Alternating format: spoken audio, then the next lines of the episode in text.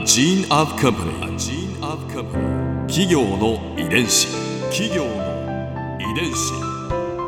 全国に546万社以上あるとされる日本の企業その企業の数だけ理念があり使命があり人間ドラマがありますこの番組ではさまざまな企業のトップや社員の方にお話を伺いながら成長する企業の DNA を解明していきますナビゲーターは私千葉なクララとクオン株式会社代表の武田隆さんです。武田隆です。よろしくお願いします。本日は農林中金バリューインベストメンツ株式会社常務取締役最高投資責任者の奥野一茂さんをお迎えしております。よろしくお願いいたしよろますしくお願いします。今回は農林中金バリューインベストメンツの企業理念について伺います企業の遺伝子。2014年に設立した農林中金バリューインベストメンツ企業理念として掲げていることはありますか？あの、一言で言うと、形成催眠。うん形成催眠ってあまり聞かない言葉ですよね。経済の力でもって世の中を良くしたい。ものすごい青臭いでですよね。もっと言うと、あの、価値に基づく、あの、資本配分を通じた形成催眠の実現っていうものなんですけど、なんでこんなね、設立主義書うんなるものを考えたかって、ソニーの伊深さんがですね、書かれた設立主義書ってですね、真面目なる技術者の技能を最高度に発揮せしむべき自由活達にして愉快なる理想工場の建設。うーんすごいと思いません、うん理想工場ですよ。いつ聞いてもなんかこう鳥肌が立ちますよね。うんその人の理想とかその人の思いっていうのがずーっとこう伝わってくる。で、それが多分ソニーという会社の原動力にになってるんだろうと。あの、いうことを考えたときにですね、あの、僕も会社を作らせてもらえる、あの、いい機会があった、農林中金バリューインベストメントがあったときに、絶対これは設立主義書っていうのを作ろうと。あの、うん実際多分普通の銀行の子会社で設立主義書なるものを持ってる会社ってほぼないです。普普通は持たないですよね。子会社なんだから。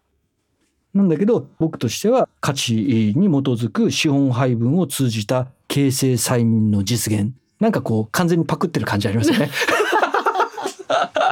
いやいやいやいや。いや、やっぱりね、うん。その人の、その、なんていうんですかね、鳥肌が立つぐらいの言葉っていうのがうん、これから10年先、50年先、100年先、生き続ける秘訣であるし、志っていうのが文明を作っていくんだろうと、あのいうふうにも思っているので、ん。あの、そんなものを作ってます。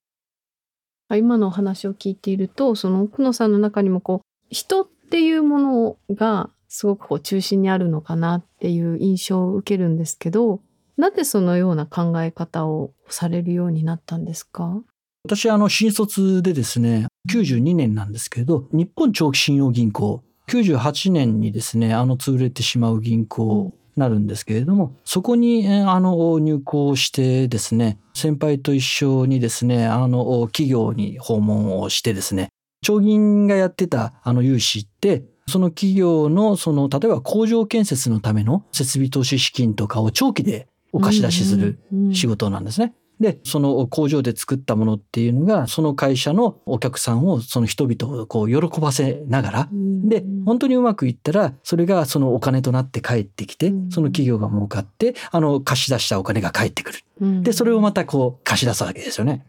このお金がなんかこう、どんどん人の幸せを作っていって、なんで大きくなっていくってすごいことじゃないですか。そういうのを長銀の融資の時にですね、やっぱりあのすごく抽象的ですけど経験をして、まあこれが僕の仕事人生のですね、原風景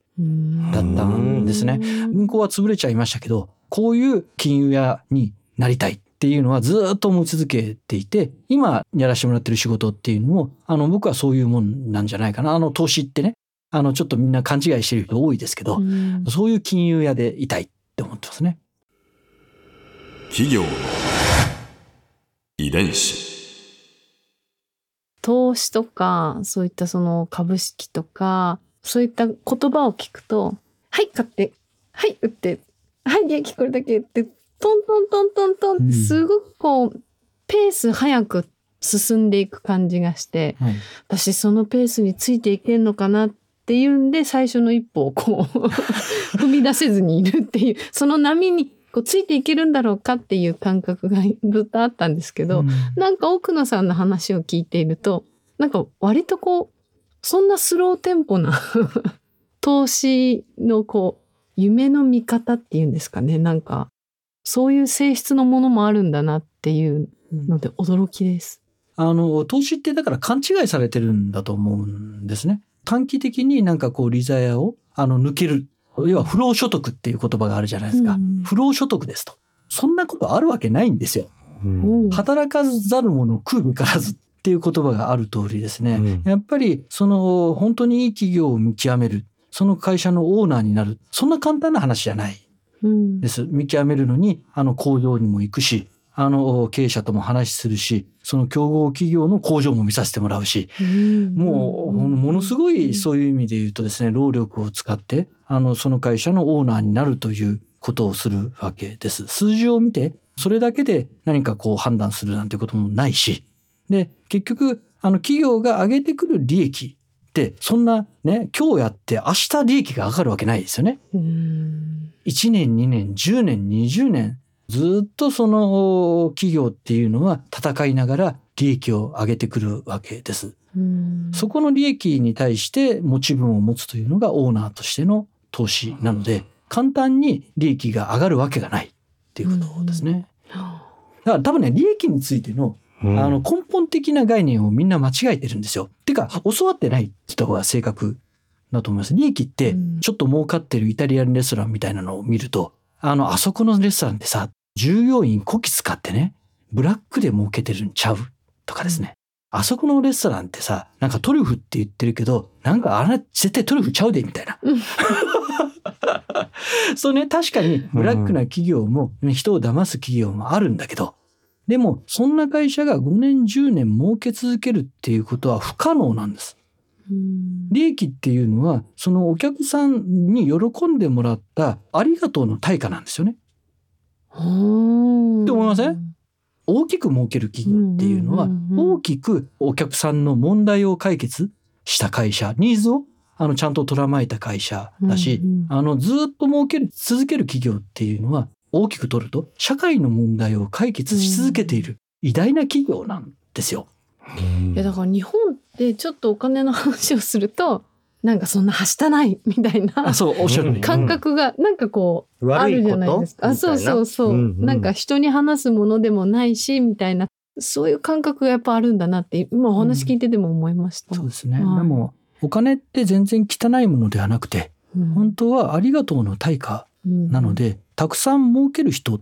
ていうのは、やっぱりたくさん人から感謝されている人であるし、それをやっぱりちゃんとあの利益を上げ続けられる会社っていうのに、のオーナーになることで儲けるということは、不労所得でも何でもなく、その企業が社会を良くしているということでもあるので、自分が儲かるっていうことと社会が儲かるっていう利己と利他が調和する。あの、これ別に僕が言い始めた話でも全くなくて、怪しげな理論でも全くなくて、260年前にアダム・スミスさんというですね、うんうんあの、極めて有能な哲学者がですね、道徳感情論という本の中でおっしゃってる話なんです。僕たちが教わってないだけなんですよね。ここで Clara's viewpoint 今回印象に残ったのはもうこのフレーズですお金はありがとうの対価。考えてみたら確かに。儲けることって別にこう悪いことでもないし隠すことでもないっていう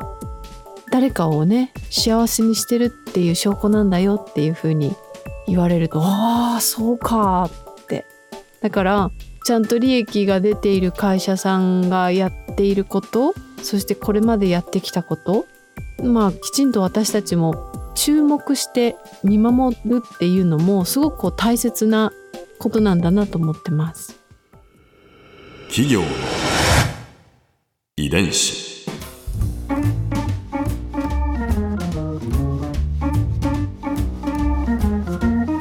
この番組はポッドキャストのほかスマートフォンタブレット向けアプリオーディでも聞くことができます。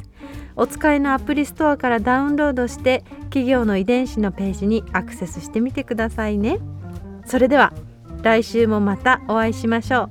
企業の遺伝子ナビゲーターは私千葉なクララとクオン株式会社代表の武田隆でした。